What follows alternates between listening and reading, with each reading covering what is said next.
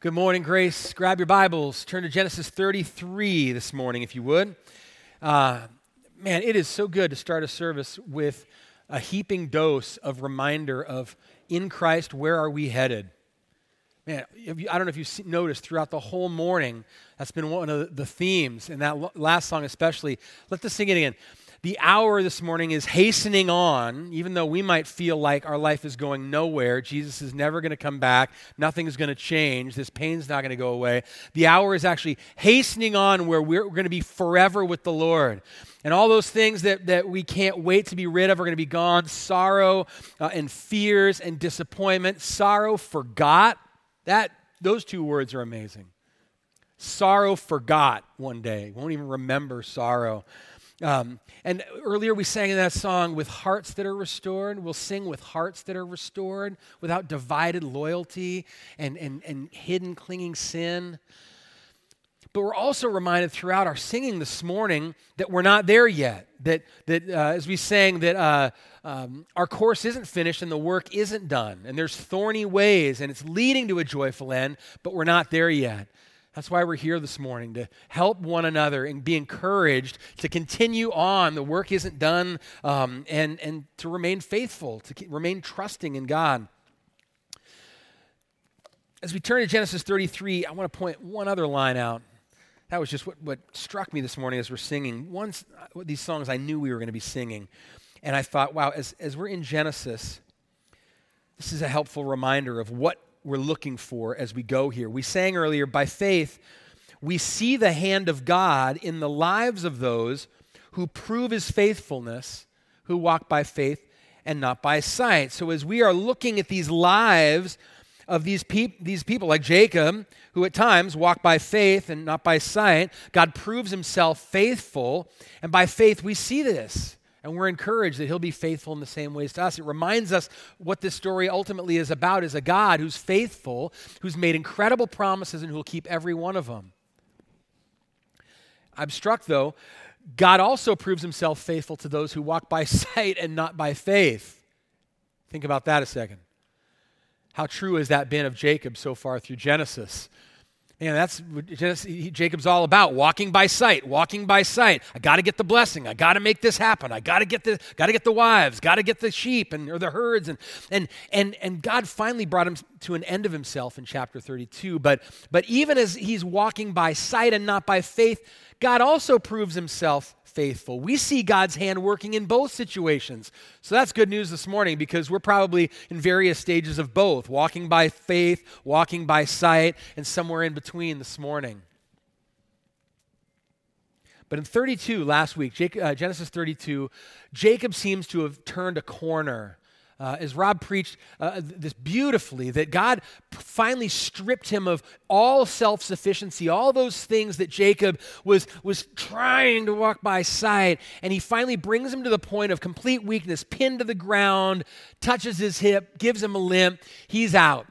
All he can do is, with tears, cling to God and say, Please bless me. And he even brings him to the point of honesty and confessing his name. Who are you, Jacob? I'm Jacob. I'm cheater. I'm giving that up. And he, and he blesses him and he gives him a new name. He owns up to his sins of his past with God. I'm, I cheated God. And God blesses him. But he hasn't owned up to any of that with Esau yet, has he? No. It struck me, you, I, you would think, I would think, maybe I won't say you, I would think that it would be easier for us to confess our sins to other people who are imperfect like I am, like you are, than it would be to confess and own our sin to God. I mean, He's the Holy One, right? He's the judge of all the earth. I mean, the earth trembles before Him and cries, Holy. But the crazy thing is, I think for most of us, in most situations, it's easier for us to confess our sins to God because we know he, if, he, if we confess our sins, he's faithful and just to forgive us our sins and cleanse us from all unrighteousness. And so we know what we can find there. But then to get up and go to the people that we have sinned against and ask their forgiveness and confess our sins to them, that's scary, isn't it? Because that's unpredictable. I can count on God and who he'll be if I come to him and confess my sin, but I can't count on who you will be and others will be. And here he is. Jacob now is limping away from Peniel toward Esau. In the beginning of our passage, he can see him now and the men coming with him. And he's got to own up to his, the sins of his past from 20 years ago. And I think we begin to see a new Jacob in this chapter. Not perfect, not arrived, uh, but beginning to walk by faith and, and less by sight. And so I want to pause and just pray that God would help us to walk by faith, not by sight, in some of the ways that we see happening here this morning. Let's, let's pray, and then we'll read our passage.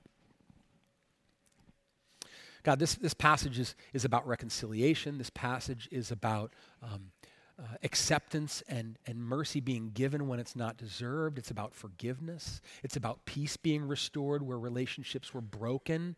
And you are the God of reconciliation. You are standing in the shadows of this whole story. You are the one that brings about this surprising uh, moment of, of grace and peace and forgiveness between these two brothers. And God, I, I believe that you, among us at Grace, you want to use this passage and this message and this time this morning to stir up up uh, forgiveness being sought, forgiveness being offered, because you have forgiven us. I pray that the, the forgiveness and the peace we have through Christ would ha- do its transforming work more in us this morning, that we would have wonderful stories to share in the future, great things that we've seen you do, works of reconciliation that we wouldn't have imagined. Lord, Give us open and, and humble hearts to hear this word this morning. In Jesus' name, amen. All right, let's read it. Genesis 33. And Jacob lifted up his eyes and looked, and behold, Esau was coming, and 400 men with him. so he divided the children among Leah and Rachel and the two female servants. And he put the servants with their children in the front and then Leah with her children, and Rachel and Joseph last of all. He himself, notice, went on before them, bowing himself to the ground seven times until he came near to his brother. But Esau ran to meet him, embraced him, fell on his neck. I don't think that's a wrestling hold. I think that's a good thing. And kissed him, and they wept. And when Esau lifted up his eyes and saw the women and children, he said, Who are these with you? Jacob said, The children whom God has graciously given your servant. And then the servants drew near, they and their children, and they bowed down. Leah likewise and her children drew near and bowed down. And last, Joseph and Rachel drew near, and they bowed down. Esau said, What do you mean by all this company that I met? Jacob answered, To find favor in the sight of my Lord. But Esau said, I have enough, my brother. Keep what you have for yourself. Jacob said, No, please. If I've found favor in your sight, then accept my present from my hand. For I have seen your face, which is like seeing the face of God, and you have accepted me. Please accept my blessing that's brought to you because God has dealt graciously with me and because I have enough. And thus he urged him, and he took it. And then Esau said, Let us journey on our way, and, and I'll go ahead of you. But Jacob said to him, My Lord knows that the children are frail. The nursing flocks and herds are a care to me. If they're driven hard for one day, all the flocks will die. Let my Lord pass on ahead of his servant, and I'll lead on slowly at the pace of the livestock that are ahead of me and at the pace of the children until I come to my Lord and Seir. So Esau said, Let me leave with you some of the people who are with me. But he said, What need is there? Let me find favor in the sight of my Lord. And so Esau returned that day on his way to Seir. But Jacob journeyed to Succoth, built himself a house, made booths for his livestock. And therefore the name of the place is called Succoth. And Jacob came safely to the city of Shechem, which is in the land of Canaan, on his way to Padan Aram, and he camped before the city. And from the sons of Hamor, Shechem's father, he bought for a hundred pieces of money the piece of land on which he'd pitched his tent. And there he erected an altar and called it El Elohe Israel, which means God, God, the God of Israel. Okay, so right at the outset, I want to point out there's disagreement about how to read Jacob here. Some commentators are sort of pessimistic and think, you know what, this is still some more of the same old Jacob here. He's still kind of trying to manipulate and, and, and make this work with Esau and, and, and, and, sort of make away himself. And, and he, he gets sort of shady at the end there. He does, he's not entirely, entirely upfront with, with uh, Esau at the end, and same old Jacob. And, but others say, no, I think we see a different Jacob here. Not perfect Jacob, but we begin to see some signs of a Jacob coming away from this wrestling encounter with God who's been changed and is beginning uh, to walk more by faith than he was before. And I am inclined to agree and give him a little bit more generous reading. Notice some of the signs of the same old Jacob are here. Uh, I was talking to Rob Lister this week. He said some of his clay feet keep showing up. You know, he's, he's walking by faith, but then he has one of these moments. But certainly at the beginning, his favoritism is still here, and that's not good, right? He still, as he lines up the family to walk out and, and face the music with Esau, they're still in order from his least favorite to his, his most favorite, and that's kind of ugly. And at the end, there's, we're, in, in a second, we're going to deal with this bit of, you know, uh, not being quite straight with uh, Esau. But notice what's different. If you look back in 32 there, and 33, uh, there's some similarities. Look at uh, verse 6 in chapter 32. Before this encounter, these messengers return to Jacob and they say, we came to your brother Esau. He's coming to meet you. There's 400 men with him. And so Jacob, hearing this, look what it says. He was greatly afraid and distressed, and he runs into panic mode. He divides the whole camp into two halves, and you go this way, you go that way, that way, you know, sort of minimize my losses in case God doesn't come through. And he's sort of scrambling, and he throws up this desperate prayer to God to, to, to save him. Notice here in 33, and Jacob lifted up his eyes now, and now with his own eyes, behold, Esau is coming. But it doesn't give a comment again about he, he's greatly afraid or distressed. It says he, he arranges his family, he lines them up, maybe not in the order that we'd prefer. but notice where he goes. Unlike in chapter 32, he sends all of them ahead of the, and he stays behind. All of a sudden now, he walks out in the front, he himself, bowing to Esau as he goes. He puts himself in the position where if this goes south, he'll be the first one to be taken out. So that's a different Jacob, I think. And remember the prayer that he prayed even in 32 was quite sincere. I mean, he says to God, he says, God of my father Abraham, God of my father Isaac, O Lord, who said to me, Return to your country that I may do your good.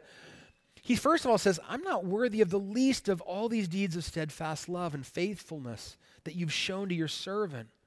With only my staff, I crossed this Jordan. Now I've become two camps. Even before this encounter with God, we see a humbling in, in Jacob and in this prayer and a dependence. He says, God, please deliver me from the hand of my brother, from the hand of Esau. I fear him that he may come and attack me and the mothers and the children.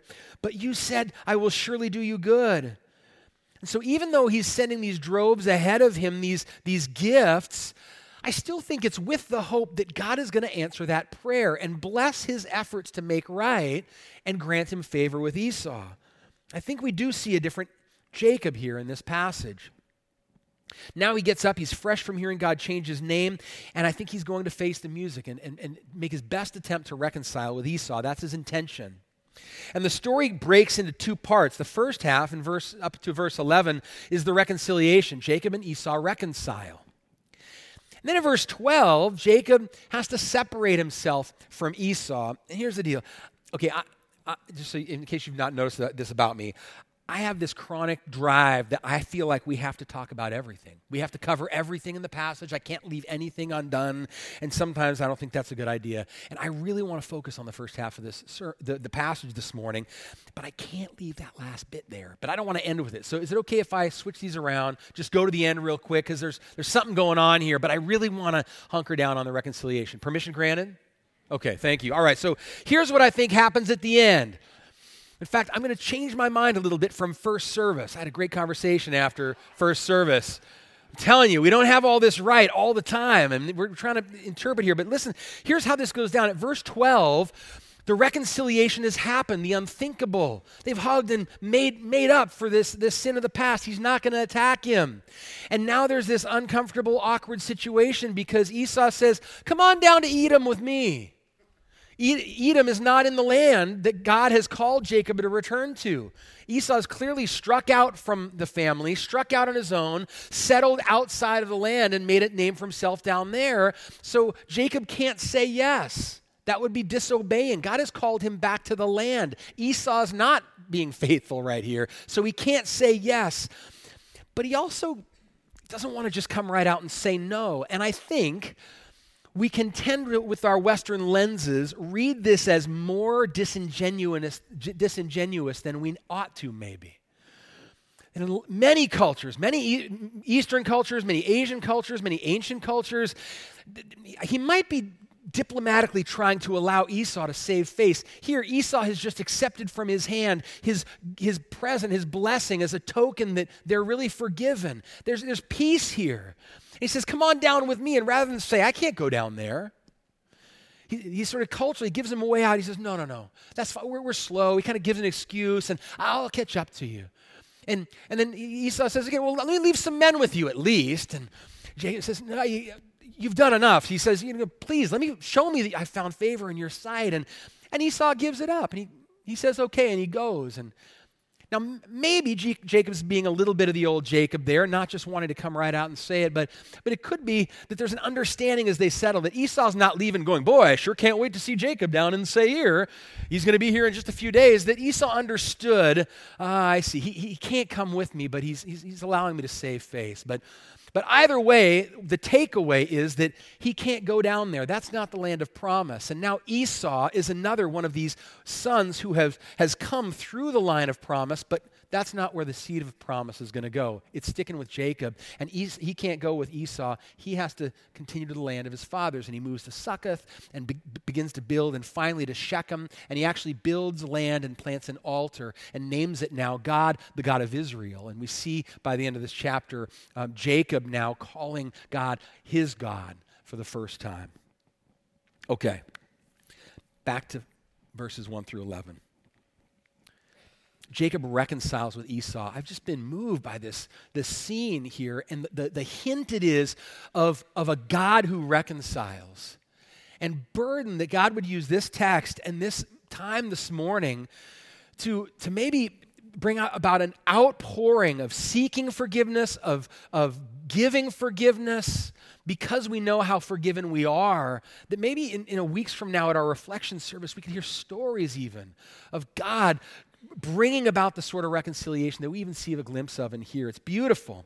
So, three takeaways I, I, I want us to get from God uh, bringing about this reconciliation between Jacob and Esau. Number one, God can bring reconciliation where we would never imagine it. God is able to restore peace, bring healing cover over past hurts and abuses and, and lies and brings genuine forgiveness and peace in relationships where we would think that would never happen. Man, do we need to believe that. Don't we? I'm sure this is how Jacob felt in this situation. Could never imagine what ends up happening here, that this is the way it goes down. Maybe at very best, he could maybe imagine an Esau who's been assuaged enough that he doesn't kill them all. But at the opening of this chapter, he, he, Jacob certainly couldn't have imagined what happens here. Behold, Esau was coming and 400 men with him.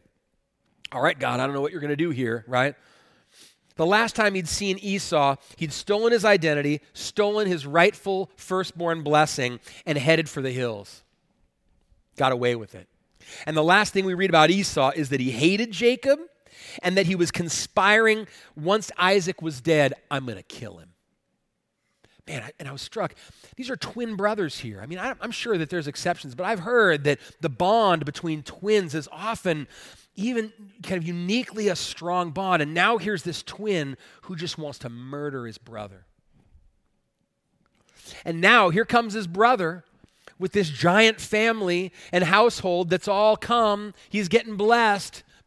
The, the, the one who stole the blessing. How is this possibly going to end well? But it does. We get to verse 4, and it's amazing. But Esau ran to meet him, embraced him, fell on his neck, kissed him, and they wept. If you weren't here for our reading service, Phil Watson read as Esau, and I love how he did it. He runs up to Jacob, and everyone has this moment of Jacob's eyes got really big. And then he went all Chris Farley on him, brother's got a hug, and he just gives him this huge embrace. And Jacob must have been thinking, what in the world? And just burst into tears in this embrace. I mean, this is not the scene we expect. And if we're not convinced that this is real, this reconciliation, a few verses later, first, as Jacob s- says, this, this is all a gift. I'm trying to make restitution. And Esau says, I have enough. Keep, keep it. And then as he urges, says, No, please, okay, I realize that now I'm forgiven, Jacob basically I'm paraphrasing here, but he urges him to take it as a token that he's been accepted. Okay, maybe that's not what won your forgiveness, but please, if you've really accepted me, would you uh, take this present, this blessing? He uses the B word, the blessing, which would have reminded Esau of that 20 years ago moment. But, but he says, Allow me now to bless you because God has dealt graciously with me and I have enough. And he urges him, and Esau takes it. In other words, he accepts this token. He, he shows Jacob, no, you really are accepted by receiving the gift. And then on top of that, we don't see in the rest of Genesis, Genesis any indication that this was short lived. At least for this generation between Esau and Jacob, there's peace. The only time Jacob, uh, Esau comes back into town is so that the, the two of them together can bury their father when Isaac dies. And that's it. This is real reconciliation that happens. And we're supposed to give God the credit here. Even though, unlike the Laban situation where here comes Laban and, and Jacob's afraid for his life, and God appears to Laban in a dream and says, Don't harm him, don't speak a word against him.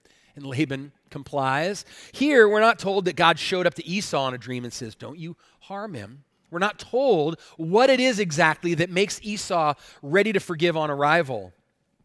But that doesn't mean that God's not involved in this scene. Remember again, we're told about his prayer for a reason, right? Jacob's prayer. We're told that he prays, God, deliver me from Esau's hand. I fear he's going to attack me. Lord, deliver me. Here he comes. We're supposed to get to verse 4 and read that and say, God did it. He answered his prayer, he delivered him. God did that. And this is encouraging to me, and I hope to us, on sort of a micro level and a macro level. The micro level is this we have relationships, you have relationships that you might imagine can never reconcile. You can't imagine that being mended and healed. And on the micro level, a story like this reminds us no, no, no, God can bring reconciliation there. You might not be able to think of a pathway that would get there, but it can happen. Maybe children that you've alienated from yourself and you feel guilt about that and remorse. And maybe you haven't made, those, made right some of the things that push children away. Maybe it's parents that you've taken advantage of in the past. Or maybe when you were younger, said things or treated them in hurtful ways that you can't go back and undo. And those scars remain and the distance is there. Maybe there's former friendships, people that used to be like brother or sister or family, and now there's a wedge and it feels like that can never be changed. You can't figure out how do we get back to there from here. Marriages with so much past hurt, so many reasons um, in, in the rearview mirror to think trust can never be restored, love can never be, sort of uh, affection can never be regained. And we have to say, no, God can bring reconciliation where we couldn't imagine it. This is just one story that tells us that. God takes murderous rage and turns it into tearful embrace. We don't expect that. But our hope that God can do this on the micro level is because He's done it on the macro level. This little story on the way to God bringing salvation for all the world through Jesus, this scene in Esau and Jacob's life, is a hint, it's a whisper that God is a reconciling God. He's a peacemaking God. He can make peace where you would never expect it. And if there's anywhere you couldn't expect it, it's between a humanity, a, a, mankind, who in total have rejected him as creator, doubted him, gone our own way, that he could reconcile the world to himself That's what this is on the way toward. He can bring peace out of hostility.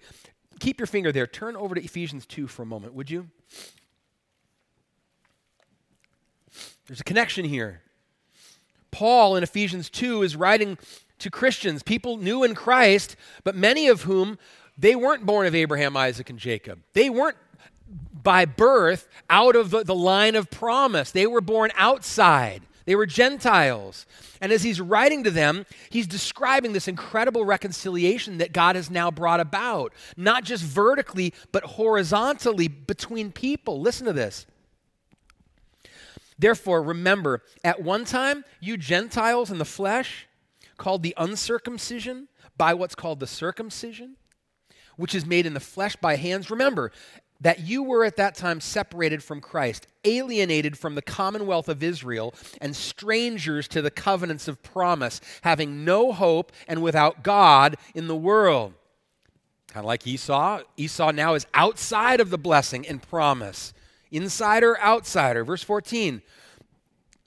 But for he, Christ himself, is our peace who's made us both one and has broken down in his flesh the dividing wall of hostility by abolishing the law of commands expressed in ordinances, that he might create in himself one new man in place of the two, making peace, and that he might reconcile us both to God in one body through the cross, thereby killing the hostility the roots of this dividing wall between Jew and Gentile, that the, now Jesus through the cross um, kills that hostility, that dividing wall. The roots go all the way back to Esau and Jacob, even further, right, to Ishmael and Isaac. Here goes the line, and then here come these other ones through, through whom the promise isn't going to come, and they're outside the, the covenant. And here's the ones inside. And we come all the way down to here, and once and for all, Jesus comes, and at the cross, he does away with the dividing wall of hostility between us and God, first of all. Jesus goes to the cross, innocent, in our place, and God counts against him uh, g- the guilt of sin after sin after sin. Jesus hangs on the cross, making restitution, reparation for our wrong. Drove after drove, right? Sin after sin until finally God says, It is enough. There's peace. Jesus has bought it. And what Paul is saying is when two enemies now find that peace with God at the foot of the cross together, now we're getting somewhere. Now peace can happen in this way in places that we would never imagine it ever happening. Individual relationships can be mended, tribal, national relationships can be mended, cultural, race, class, these dividing walls of hostility can be broken and destroyed as enemies come to the foot of the cross together. One of the, my favorite stories about two enemies coming to the foot of the cross together and in an incredible, unimaginable way becoming more than just friends, but family is Steve Saint. This is a picture of his dad his dad, Nate Saint, was one of five missionaries who decades ago went down to Ecuador to reach this people group in the rainforest, the Waodani. And in their initial attempts, the five of them were speared to death by a war party from that tribe uh, who were afraid of them. And that man, Mincaye, was one of them. That's a picture taken on the riverbank that he ended up losing his life on. Well, his son, Steve Saint, at that point on, as a young little boy, grew up without a dad. Well, the gospel came into that tribe eventually. And many, many Waodani came to Christ, including Mincaye, including some of the other men who were part of that warring tribe. Fast forward a few years, Steve Saint is 10. He's going back with his, his mom and family to be back in with the tribe for summers. He's now growing up with some of these same people who now have come to Christ. He turns 14. He was baptized in the same Curaray River by two of the other men who killed his dad. And this man, Mincaye, who was also guilty of that, he now calls father. That's not a joke. Their relationship has grown over the years where he feels a fatherly, father son bond with this man who took his, his biological dad's life. They've traveled around the world for years telling this story and sharing the gospel. It's amazing. God is able to reconcile where we would never imagine it, and not just with individual people, but bigger.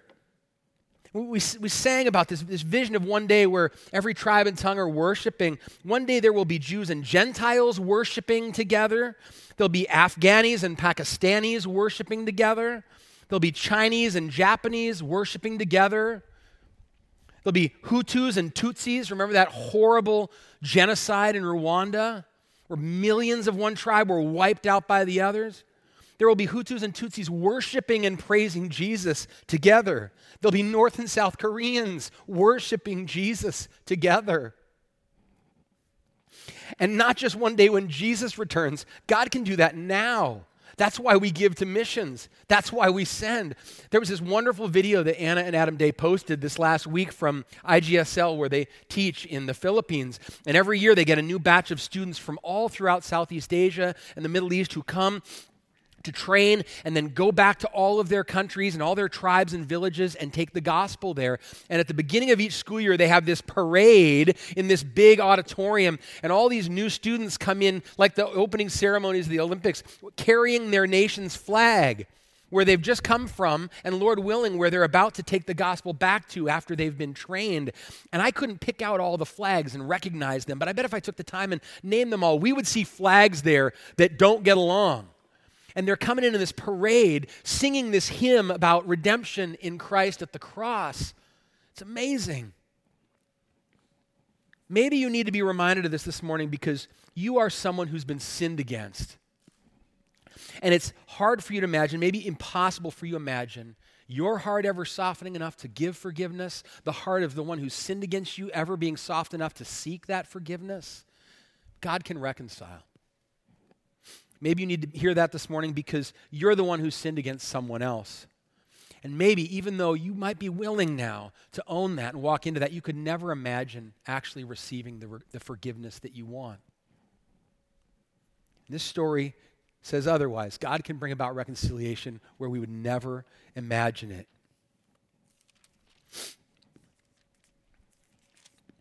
Second and third point really are just underneath this. That's the big picture. God can reconcile. Point number two making things right with those you've sinned against is evidence that God has changed your name. I think that's what we see here. I think that what might have begun as we read at the beginning of chapter 32 as a bit more of an appeasement strategy on Jacob's part, let me just sort of smother Esau's anger with gifts send them out drove after drove. But then he prays and says, God, deliver me. I think when he comes face to face with Esau and receives the forgiveness and the acceptance of Esau, he's undone by this. And you see evidence of this change in his heart because what maybe began as a, an act of appeasement now becomes a gift, an offering to Esau um, that's offered on behalf of the acceptance he already has. Look how it, it, it shakes down. Esau, after, hey, introducing me to your family, he says, Well, what's all this company that I just met? Which sounds like that's not what changed Esau's heart necessarily. Hey, what's, what's, what's all these droves I had to get through to get to you? Jacob says, Well, so that I might find favor in your sight. And, Esau says, I have enough, brother. You, you can keep that. And then Jacob says, If I've found favor in your sight, then accept my present from my hand. He even uses the B word, accept my blessing the word that would have reminded Esau of what he had that scoundrel had stolen. But he, he says, listen, I, I know that all of this is because of this part, the blessing I stole, and now God has been gracious to me. But if you have truly accepted me, allow me to, to make good for, I mean, to, to give from some of the, the, the graciousness that God has given to me. Please accept this from my hand. And, and Esau accepts it as a token of that. He receives it. I think Jacob realizes God had dealt graciously with him. Now Esau has dealt graciously with me.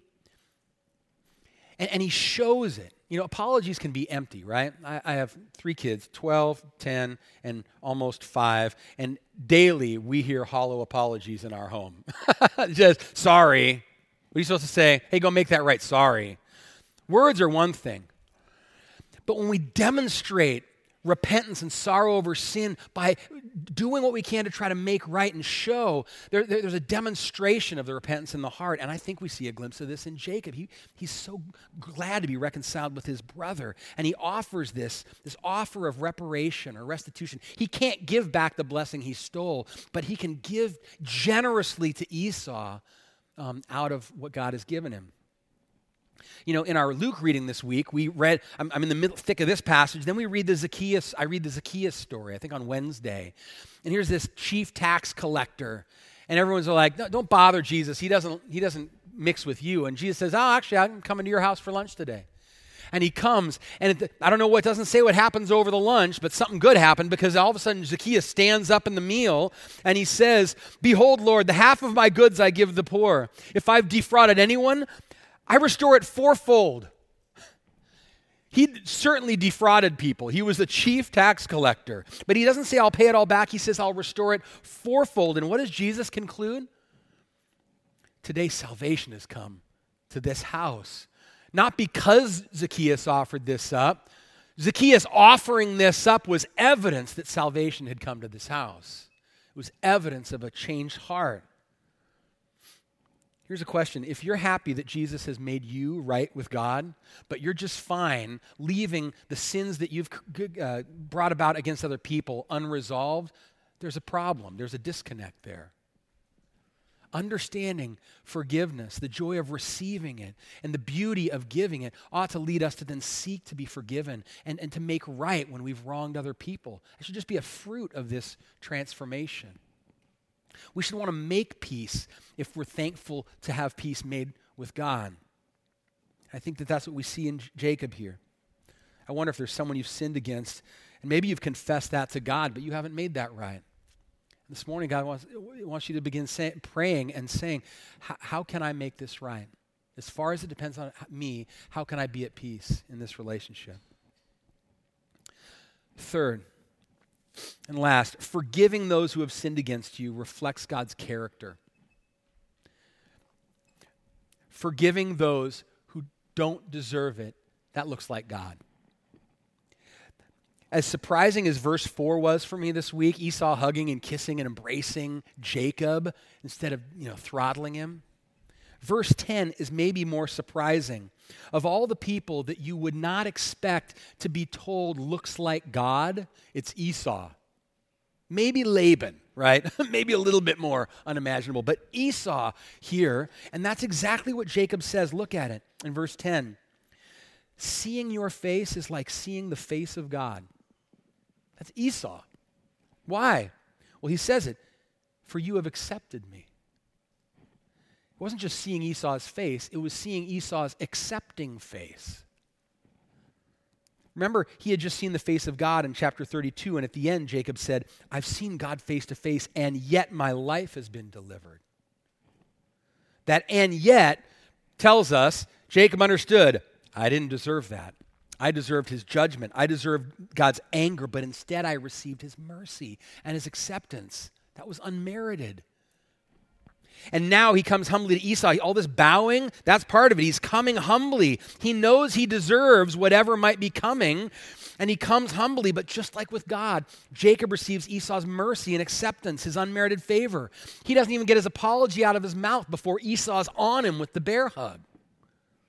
Pagan Esau looks like God in this chapter because forgiveness looks like God.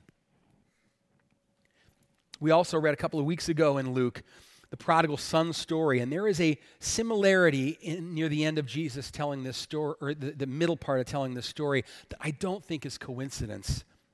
See if you see what I mean. In his story, there's a man, he has two sons, and the younger one demands his inheritance from the father, which is basically like saying, Hey, dad, can we fast forward to the part where you're dead and I get all your stuff? Thanks. And then he goes and he squanders it all. And when he hits his, his lowest point, he hits rock bottom, the best he can imagine is maybe if I come back, my father will allow me to be one of his hired servants. Maybe. And he comes back, and while he's still a long way off, Luke 15, 20, his father saw him, felt compassion. He ran and embraced him and kissed him. Same three words ran to him, ran to the offender, embraced him, and kissed him. Derek Kidner, British commentator, he has the shortest commentary on Genesis. He doesn't waste words, and you can tell, but he says, It seems our Lord could find no better model for the prodigal's father at this point than Esau. We're not told why Esau forgave Jacob, but Esau's forgiveness looked to Jacob like God's kind of forgiveness. I don't deserve it, but I'm being accepted. And as Christians, we're called to forgive, but we're clearly told why we ought to forgive.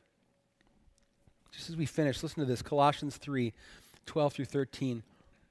Put on then as God's chosen ones, holy and beloved, compassionate hearts, kindness, humility, meekness, and patience, bearing with one another. And if anyone has a complaint against one another, forgiving each other. As the Lord has forgiven you, so you also must forgive. I don't know why Esau forgave Jacob, but we know why we're called to forgive because we've been forgiven.